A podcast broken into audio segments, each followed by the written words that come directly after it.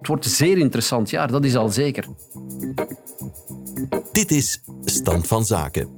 Een podcast van BNP Paribas Fortis met Chief Economist Koen Deleus en Chief Strategy Officer Filip Gijsels. Elke maand staan Koen en Filip stil bij een tijd die zelden nog stilstaat. Wat valt hen op en wat houdt hen bezig in onze wereld die niet stopt met veranderen? En wat betekent dat voor de economie, voor de markten en voor jou? Koen en Filip overlopen het met Filip de Rijke van Communicatie. Dag Koen, dag Filip. Fijn jullie weer te mogen begroeten in deze studio. Dag Philippe, dag Koen. Ik overloop even waar we het eh, in deze podcast zullen over hebben. Na jaren van uh, zeer lage rente zitten er enkele renteverhogingen aan te komen in 2022. Wat zal daarvan het effect zijn? En nog een vraag, krijgen de centrale banken die inflatie onder controle? En wat betekent dat alles voor de aandelenmarkten in 2022, zowel in de VS als in de Europese kontrijen? Koen, naderen we het einde van een periode van ultra-lage rente? Ja, ik denk het wel. Ik denk dat de uh, Federal Reserve bijna officieel heeft gezegd dat ze de rente in 2022 gaat verhogen en een stuk sneller dan verwacht. Mm, okay. En wat wil dat zeggen? Volgens mij zal de eerste renteverhoging er komen in uh, maart en zullen we drie renteverhogingen krijgen in 2022 en 4 in 2023. Nu, de Fed zelf gaat uit van 3, wij gaan naar 4, maar dan zit je op een rente van 1,752 procent ten opzichte van 0,25 procent ja. nu. Filip? Het is inderdaad zo dat de Federal Reserve het geweer wel een stukje van schouder aan het veranderen is. Inderdaad, renteverhogingen waar je van hoort. Uh, geen kwantitatieve versoepeling meer. Kwantitatieve versoepeling, steun aankopen in de obligatiemarkt. Dus dat ga je niet meer zien. Uh, kan je verwachten dat dat natuurlijk wel wat volatiliteit in de markten zou gaan creëren. Um, en dat heeft het ook gedaan. Sinds begin van het jaar zijn de, markten, de aandelenmarkten, heb ik het dan, uh, toch een stukje onrustiger. vooral na een aantal commentaren, want alle punten die Koen opgesomd heeft heeft ze natuurlijk uh, valabel. Maar ze hebben dan ook nog eens gezegd, we gaan de balans afbouwen. En wat betekent dat heel technisch? Als je de balans afbouwt, wel ja, ze hebben al die obligaties in de markt gekocht uh, over die hele tijd, vooral de laatste jaren en, en maanden, zal ik zeggen. Uh, die hebben ze allemaal op een balans geplaatst. Op die manier hebben ze liquiditeit in het systeem geduwd. wat ze nu eventueel voorstellen, of toch een aantal leden van de Federal Reserve, van de FOMC-meeting, mm -hmm. um, die dan zeggen, ja, dan moeten we die balans ook maar gaan afbouwen. Ja, en dat is natuurlijk wel iets wat, wat toch wel uh, het monetaire beleid serieus verkrapt en voor nervositeit zorgt. Nu, mm -hmm. uh, het is ook niet zo dramatisch in die zin, wat betekent afbouwen? Je zou kunnen zeggen, ja, dan gaan we terug verkopen wat we gekocht hebben. Ja, dat krijg je natuurlijk net het omgekeerde effect. En waar je bij de aankoop een positieve reactie hebt op de markt, zou je een negatieve reactie verwachten. Maar ze kunnen het er ook gewoon laten afrollen. Dat betekent als obligaties op een eindvervaldag komen, ja, dan rollen die automatisch van de balans van de Federal Reserve af. En dan uh, moet je die ook niet gaan verkopen. Maar toch, uh, de twee samen heeft toch wel voor wat nervositeit gezorgd. Ja, en ik denk, uh, Flip, wat Flip zegt is volledig juist, maar ik denk dat ze nog iets agressiever gaan zelfs. Want ze hebben toch aangekondigd dat ze ook die rentecurve, het verschil tussen lange termijn rente en korte termijn rente, dat ze daar ook op willen spelen en ervoor zorgen dat dat verschil redelijk groot blijft. Want dat wil ook zeggen dat zelfs al ga je de korte termijn optrekken, als dat verschil redelijk hoog blijft, dan wil dat ook zeggen dat de banken gaan blijven liquiditeit in het systeem stoppen, dat ze blijven krediet uh, gaan geven. Maar hoe doe je dat? Volgens mij de enige manier is door ja, misschien effectief een afbouw te doen en de lange termijn obligaties die ze op hun balans hebben, stukje en maatje te verkopen, waardoor dat die rente op lange termijn sneller gaat opretten dan op korte termijn. Wat dat, natuurlijk gevaarlijk wat is. gevaarlijk is. Ja, en het punt erbij is, is, ook natuurlijk, ah op dit moment is dat niet echt nodig in die zin. Ja, de, de tienjaarsrente in Amerika is relatief snel van 1,30 ja. naar 1,70 gegaan. Mhm. Dus eigenlijk zonder die verkopen. Natuurlijk op het moment als ze dat willen als... bewerkstelligen, en dat gebeurt niet meer, zou het kunnen. Maar dat zou natuurlijk ja. niet zo goed nieuws zijn voor de aandelenmarkt. Ja, maar dan wil ik toch ja. wel even weten, waarom moet, uh, ja, moet die rente na al die jaren nu plots weer gaan stijgen? Wel, dat heeft natuurlijk veel te maken met die inflatie die hoog blijft. Hè. Iedereen dacht, ja, dat is transitoir, dat is van voorbijgaande aard. Het zou wel van voorbijgaande aard zijn, maar er is iets anders voorbijgaande aard na een half jaar weg of na drie jaar weg. Als dat pas na drie jaar van mm -hmm. voorbijgaande aard is, zo lang zal het niet duren. Maar stel dat we uh, zeggen, oké, okay, pas tegen de tweede helft van het jaar gaat de rente naar beneden ja, in de geest van de mensen begint dan toch wel een beetje te vrees te komen dat die inflatie langer hoog zal blijven dan men algemeen verwacht. En dat zij voor het komend jaar en het jaar erop gaan verwachten van ja, oké, wij, wij gaan naar een inflatie van 2, 3 procent of 4 procent. Dus ik wil ook van mijn baas 2, 3, 4 procent verhoging van mijn pre. En dat is natuurlijk iets dat heel gevaarlijk is om zo'n loonprijsspiraal ja. Filip, wat, gaat dat, eh, wat kan het effect hebben zijn van zo'n renteverhoging? Maar ja, je moet eerst het een beetje in een breder kader plaatsen, Filip, denk ik. Dat je uiteindelijk van een wereld komt die ultra uh, expansief was op, op gebied van monetair beleid, um, naar een wereld die dan toch een stukje restrictiever gaat worden. Um, wat natuurlijk alle impact heeft op, op die reële activa, net zoals uh, die, die aandelenmarkt uh, bijvoorbeeld. uiteindelijk het is het, mandaat van, van, de, van de centrale banken, of het, toch het stuk van het mandaat, is om die prijsstabiliteit gaan te bewerkstelligen. En ja, de laatste jaren was dat niet zo extreem moeilijk. Hè? Als je in een omgeving zit waar de inflatie eigenlijk te laag is, ja, dan kun je rustig het gaspedaal indrukken en dan is er geen enkel probleem. Nu begint de inflatie te hoog te zijn. Ja, en nu wordt er ineens al gepraat over ja, sowieso de rente gaan verhogen, sowieso de steunaankopen gaan terug te schroeven, de balans af te bouwen door afrollen of desnoods zelfs door verkopen. Dus dat is allemaal veel ineens. En ik wil zeker niet met de vinger wijzen uh, naar de centrale banken, want uiteindelijk ja, ze hebben natuurlijk ook wel heel veel dingen gedaan om de crisis te bezweren en onder controle te houden. Maar ze misschien inderdaad niet uh, zes, zeven maanden hadden gezegd het is transitoir en ze waren misschien wat vroeger begonnen, dan hadden ze misschien natuurlijk iets minder uh, agressief moeten gaan optreden nu om de markt ervan te overtuigen dat ze het wel serieus menen met die inflatie. Ja, en had je natuurlijk misschien iets minder volatiele reactie gehad in die markten. Ja, we altijd... spreken van een beetje paniek. Ja. Ja, ja, paniek zou ik nu niet onmiddellijk zeggen, maar, maar het is altijd natuurlijk gevaarlijk ook. Hè. Het is een beetje paniek bij de centrale banken dat ze achter de feiten aanlopen. En ook een beetje gevaarlijk natuurlijk, die rentestijgingen, want ze weten dat ze daar een impact mee gaan hebben op dat economisch herstel. En, en zoals Flip zei, we zouden het misschien al zes maanden eerder moeten doen. Maar dan is de vrees natuurlijk, ja, eh, misschien hadden ze dan het economisch herstel in de kiem gesmoord. En dat is heel vaak zo bij die centrale bankiers. Het is altijd te vroeg of het is altijd te laat. En als het nu te laat zou zijn, dan is het waarschijnlijk een voorbode van een recessie die binnen twee, drie jaar gaat komen. Maar schuilt er ook een gevaar? Ja, en dat is het gevaar. Dat is het gevaar, dat inderdaad, dat we te snel op die rem moeten gaan staan en je gaat dan ergens uh, beginnen remmen, terwijl je pas weet wat het effect van dat remmend effect gaat zijn, van die renteverhogingen binnen 9 à 12 maanden. Mhm. want, want dat effect komt altijd een heel stukje te laat. Een tweede element is niet alleen dat je een negatief effect gaat hebben of een te sterk negatief effect gaat hebben op de economische groei, maar ook op de aandelenmarkten, mhm. die dan ook weer verbonden zijn met de economische groei. Want in Amerika is het natuurlijk zo, je hebt veel meer pensioenfondsen, veel meer bedrijfsfondsen die in aandelen zijn geïnvesteerd. En als de mensen dan zien uh, dat hun bedrijfspensioenen of hun pensioenfondsen naar omlaag gaan, gaat dat op de consumptie wegen en gaat dat ook weer uh, op de economie wegen.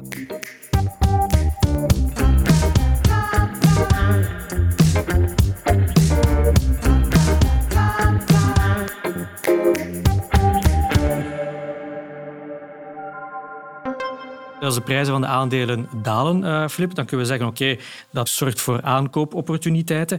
Veel mensen vinden vandaag nogthans dat de Amerikaanse aandelen te hoog zijn geprijsd. Wel, dat is een heel relatief uh, gegeven. Hè. Dat hangt natuurlijk ook voor een heel groot stuk van heel veel factoren af, maar voor een heel groot stuk af van die rente natuurlijk. Hè. Zolang je kan zeggen dat die rente heel erg laag is, dan ga je alle, zoals we al vaak gezegd hebben op vorige uitzendingen, ga je alle cashflows van de toekomst uh, naar vandaag verdisconteren. En als je dat natuurlijk aan quasi niks kan doen, ja, dan wordt dat heel veel waard en dan staan die aandelen eigenlijk niet te duur. Uh, op het moment natuurlijk dat die rente begint te stijgen, ja, dan komt dat verhaal wat onder druk te staan. Nu, het is ook wel zo, we moeten dat ook wat relativeren. Allee, als de rente nu naar 1 stijgt van niks, ja, dat is nog bijzonder laag. Uh, als die 10-jaarsrente van 1,3 naar 1,7 gaat, dan laten we zeggen dat die naar 2 of 2,5 gaat. Mm Dat is nog historisch laag. Ja. Dat maakt nog altijd dat de reële rente, die nominale rente min die inflatie, heel erg negatief is. Betekent nog altijd dat uiteindelijk uh, cash heel snel ontwaard wordt, dat cash eigenlijk geen alternatief is en dat er geld gaat stromen naar reële activa. Uh, we zijn misschien naar een wereld in evolueren van een wereld waar de Federal Reserve of alle centrale banken een beetje een hangmat waren. Ja, liquiditeiten komen binnen. Ja. u er niet te veel zorgen over. We denken er ook zelfs niet bij na. Naar meer een soort vangnet. Op het moment dat het te erg wordt, dat ze zeggen, ja oké, dan de economie gaat te zwaar onderuit. Je komt in een recessie. De beurzen gaan te zwaar onderuit. Dat de centrale bank zegt, zoals we trouwens in 2018 gedaan hebben, de laatste maanden. We gaan dit niet doen. En dat je weer vertrekt. Maar het is een andere omgeving. Uh, ik denk dat beleggers en investeerders gewoon zullen moeten raken aan het feit dat je een andere centrale bank hebt die, je, die je had. En zoals je zei, ja, dit gaat volatiliteit creëren. Dit zal ongetwijfeld hier en daar wat correcties creëren, maar dan zullen we misschien ook koopopportuniteiten hebben. Ja, veel beleggers merken niet dezelfde stijging in hun beleggingsportefeuille als in bepaalde indexen. Hoe verklaar je dat? Wel, dat is een heel uh, belangrijk en interessant punt. Wat we vorig jaar hebben gezien, is dat het eigenlijk binnen de indexen, de S&P, eh, de Nasdaq en andere, een, een, relatief klein select groepje van technologiewaarden waren vooral die, die de kar trokken, maar die dan heel zwaar wegen in die indexen. Mm Dat waren ook niet toevallig net de aandelen uh, of de groepen die het meeste profiteerden van die lage rente. Want technologiewaarden hebben natuurlijk heel veel van hun winsten in de toekomst staan. Dus ja, hoe verder dat wegstaat, hoe, lager, hoe belangrijker die lage rente is. Als je dat moet terugverdisconteren. En nu natuurlijk dat de rente wat stijgt en iedereen denkt, ja, er gaat nog wel wat bij komen. Is het net die groep die wat onder druk komt. Wat eigenlijk, en dat mag ook niet vergeten, gecompenseerd wordt door andere groepen. Hè. Banken doen het op dit moment goed. Verzekeraars doen het goed. Energiebedrijven doen het goed. Uh, automobielproducenten producenten doen het goed, die het eigenlijk vorig jaar wat lieten afweten of toch achterliepen mm, op die technologiewaarden. Dus je ziet eigenlijk onderuit weer een heel grote sectorrotatie. Maar voor de indexen is het probleem dat die technologiewaarden natuurlijk redelijk zwaar wegen. Dus dat die anderen al heel zwaar moeten trekken om dat te compenseren. En daar zie je, daarom zie je voor het eerst ook wat correctie in de indexen. Maar gaan die blijven stijgen? Is de sky the limit daar bij die technologiewaarden? Wel, op lange termijn denk ik nog altijd dat we, allee, op dit moment zijn ze een corrigeren, maar op lange termijn denk ik natuurlijk dat dat een wissel op de toekomst blijft. En uh, we blijven daar bij onze fameuze barbelstrategie, waar we voor een groot stuk zeggen, probeer achterblijvers te kopen, kwalitatieve achterblijvers, uh, die het de laatste jaren relatief minder goed hebben gedaan. Maar volledig de technologie uh, buiten spel zetten, is ook niet zonder gevaar, want dat blijft een wissel op de toekomst natuurlijk.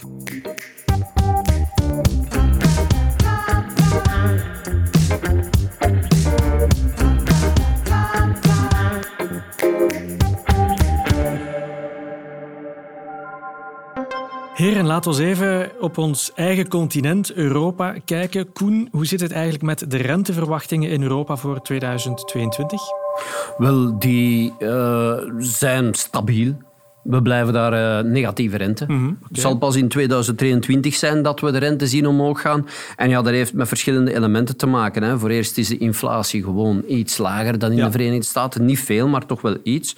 Ten tweede is ook de vraag en de groei iets lager dan uh, in de Verenigde Staten. En ten derde zie je ook dat die werkloosheidsgraad, die in de Verenigde Staten terug naar 4% en zelfs minder aan het gaan is, ja, dat die werkloosheidsgraad toch ook hier een stuk hoger is. Nu, was wel een heel interessante opmerking van uh, een ECB-bestuurstel mm uh, van uh, de Deutsche Bank, Schnabel. Ja. En zij zei, ja, je moet toch wel een beetje uitkijken naar die energiecomponent in de inflatie. Want vroeger gingen we er altijd vanuit, na een hoge energieprijs, hoge olieprijs, komt een lage olieprijs. Maar met heel die klimaattransitie ja. en het versneld overgaan naar andere energiebronnen, zou het wel eens goed kunnen dat we daar met een tekort gaan zitten en dat die energieprijzen en dat die olieprijzen en gas gasprijzen wel eens duurzaam een stuk hoger zouden kunnen blijven in die transitieperiode. En ook dan, zegt ze, zullen wij genoodzaakt zijn om die rente op te trekken. Dus daar is toch nog wel ja, een onzekerheid die me toch wel een beetje wakker houdt. Mhm, ja. Filip, de renteverwachtingen voor Europa 2022? Well, ja, ik ga me daar helemaal aansluiten bij Koen. En ik ga daar nog iets aan toevoegen, want ik heb ook wel eens opportuniteiten om met bedrijven en bedrijfsleiders en dergelijke te spreken. En, en wat Koen eigenlijk macro aanhaalt, eh, top-down, dat zie je ook heel erg eh, bottom-up eh, gebeuren. Hè. Dus als je bij bedrijfsleiders praat, het zoeken naar mensen, het vinden mhm. van mensen, het gaan weg kopen van mensen. Uh, ook in Europa zelfs. Dus ik kan me voorstellen in Amerika, waar de werkloosheid dan 3,9 procent is, dat dat nog een stuk erger zal zijn. je moet op dit moment uh, redelijk wat bankbriefjes op tafel leggen. Enfin, tegenwoordig is dat niet meer cash, maar ja. om, om mensen over de streep te trekken. Dus dat is één element van ja, inflatie die je gaat zien. die grondstoffen, die energieprijzen. Dus iedereen is op zoek naar die grondstoffen. En wat mij dan natuurlijk, los van alles het economisch verhaal, wat bijzonder interessant is, maar voor, voor de markten en, en voor de bedrijven en voor de aandelen interessant geïnteresseerd is, gaat dat op een bepaald moment misschien wegen op de marges. Mm Dus natuurlijk bedrijven meer lonen moeten betalen, hogere inputkosten betalen. Als je kijkt naar de economische koek, uh, hoe die verdeeld werd, ja, bedrijven pakken daar een vrij groot stuk van mee. Maar misschien gaat de onderhandelingsmacht van, van mhm. werknemers wel wat toenemen. Mhm. en, en dan moeten we toch die marges van die bedrijven in het oog houden. Ja. Koen, uh, samenvattend, wat zijn voor jou 2022 de uitdagingen? Wel, inflatie staat zeker op nummer één. Hè. En niet alleen door de energieprijzen, maar ook door de supply chain aanvoerketen, waar je toch wel uh, serieuze ja, ontwrichtingen ziet. Ja, er zijn verschillende radars die in elkaar beginnen gaan. Eh, het wordt een zeer interessant jaar, dat is al zeker. Ja. Filip, het wordt een interessant jaar? Het wordt zeker een interessant jaar. Het zijn natuurlijk niet alleen de economische indicatoren of de economische cyclus die dit gaan bepalen, maar het is natuurlijk ook de monetaire cyclus. Vooral wat de centrale banken gaan doen. Uh, de beurs loopt niet één op één met de economische cyclus. Hè. Dat is duidelijk, gelukkig maar, want anders kon je alleen Koen vragen en dan zou iedereen het na een tijd saai vinden. Wel, oh, oh, oh, oh ja, oké. oké, maar, eh, maar, nee, maar ik bedoel maar, die, die elementen zijn allemaal extreem belangrijk. Dat zijn dingen, maar als je mij vraagt, waar kijk je nog het meeste naar, slagen die centrale banken erin om dit huzarenstukken, die slappe koord waar Koen het over had, af te handelen. En dat gaat voor een heel groot stuk het, het beursloop eh, van dit jaar bepalen.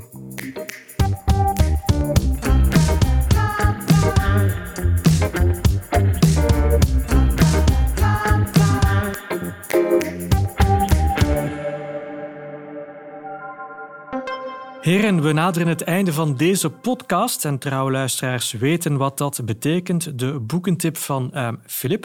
Filip, welk boek uh, pak je er vandaag bij in deze toch wel bijzondere tijden? Ja, Filip, ik heb gekozen voor uh, Ready Player One van Ernest Klein.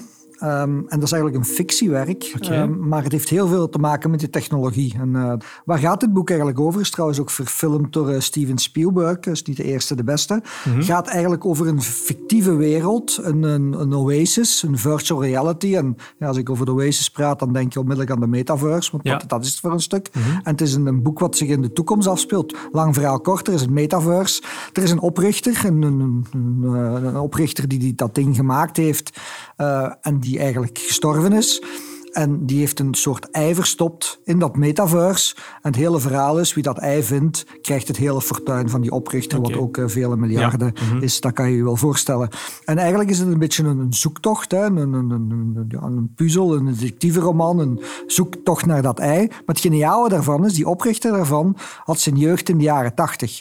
Dus, en die was een, een freak en echt een, groot liefhebber van al de videogames uit die tijd. De Pac-Mans, de Space Invaders, mhm. eh, de Monty Pythons, alles wat eraan hangt. Dus al die clues waar ze dat ei moeten mee gaan zoeken, zijn natuurlijk referenties naar die tijd. Dus een, een, walk down to memory lane. Mhm. Eh, geniaal slim geschreven, want er zijn heel veel mensen, ook van mijn leeftijd, die dat zeggen. Ah, dat is iets wat, wat mij heel fel aansprak toen ik jong was. Dus zeker te lezen, uh, gewoon omwille van de leuke inhoud, maar ook om eens na te denken over dat fameuze metaverse. Mhm. Want als er een paar dingen zeker zijn om dat te laten draaien, um, heb je heel veel energie nodig, liefst alternatieve energie. Uh, je zal heel veel halfgeleiders nodig hebben, waar we het er al te weinig van hebben. Dus die wereld die komt. Ja. En dat is nog maar eens een landsbreken voor toch voor een stuk in die technologiewaarde te zijn. Ook al is de rente een stijgen, ook al zijn die misschien relatief duur tegen de rest, om niet te zeggen we nemen alleen maar die waardeaandelen. Maar vergeet dat niet, want anders speel je niet mee in de metaverse. Mhm. Dat zou zonde zijn. Ja, die metaverse die komt dus effectief wel. Hè? Dat is... Ik ga het zeker lezen.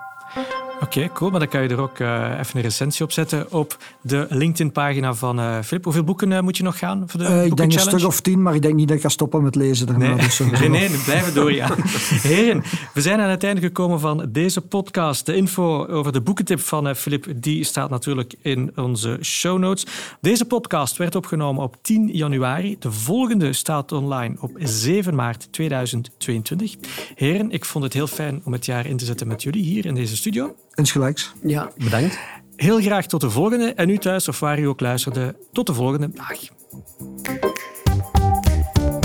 Dit was Stand van Zaken. Vond je deze podcast interessant? Abonneer je dan via Apple Podcast, Spotify of een andere podcast-app naar keuze. Of deel deze podcast via sociale media. Zo help je ook anderen om hem te vinden. Heb je intussen vragen, opmerkingen of suggesties? Die kun je mailen naar socialmedia.bnpparibafortis.com. Graag podcast Stand van Zaken in de onderwerpregel vermelden. De opinies in deze podcast zijn die van de presentator en de geïnterviewde en geven niet noodzakelijk het standpunt van BNP Paribas Fortis weer.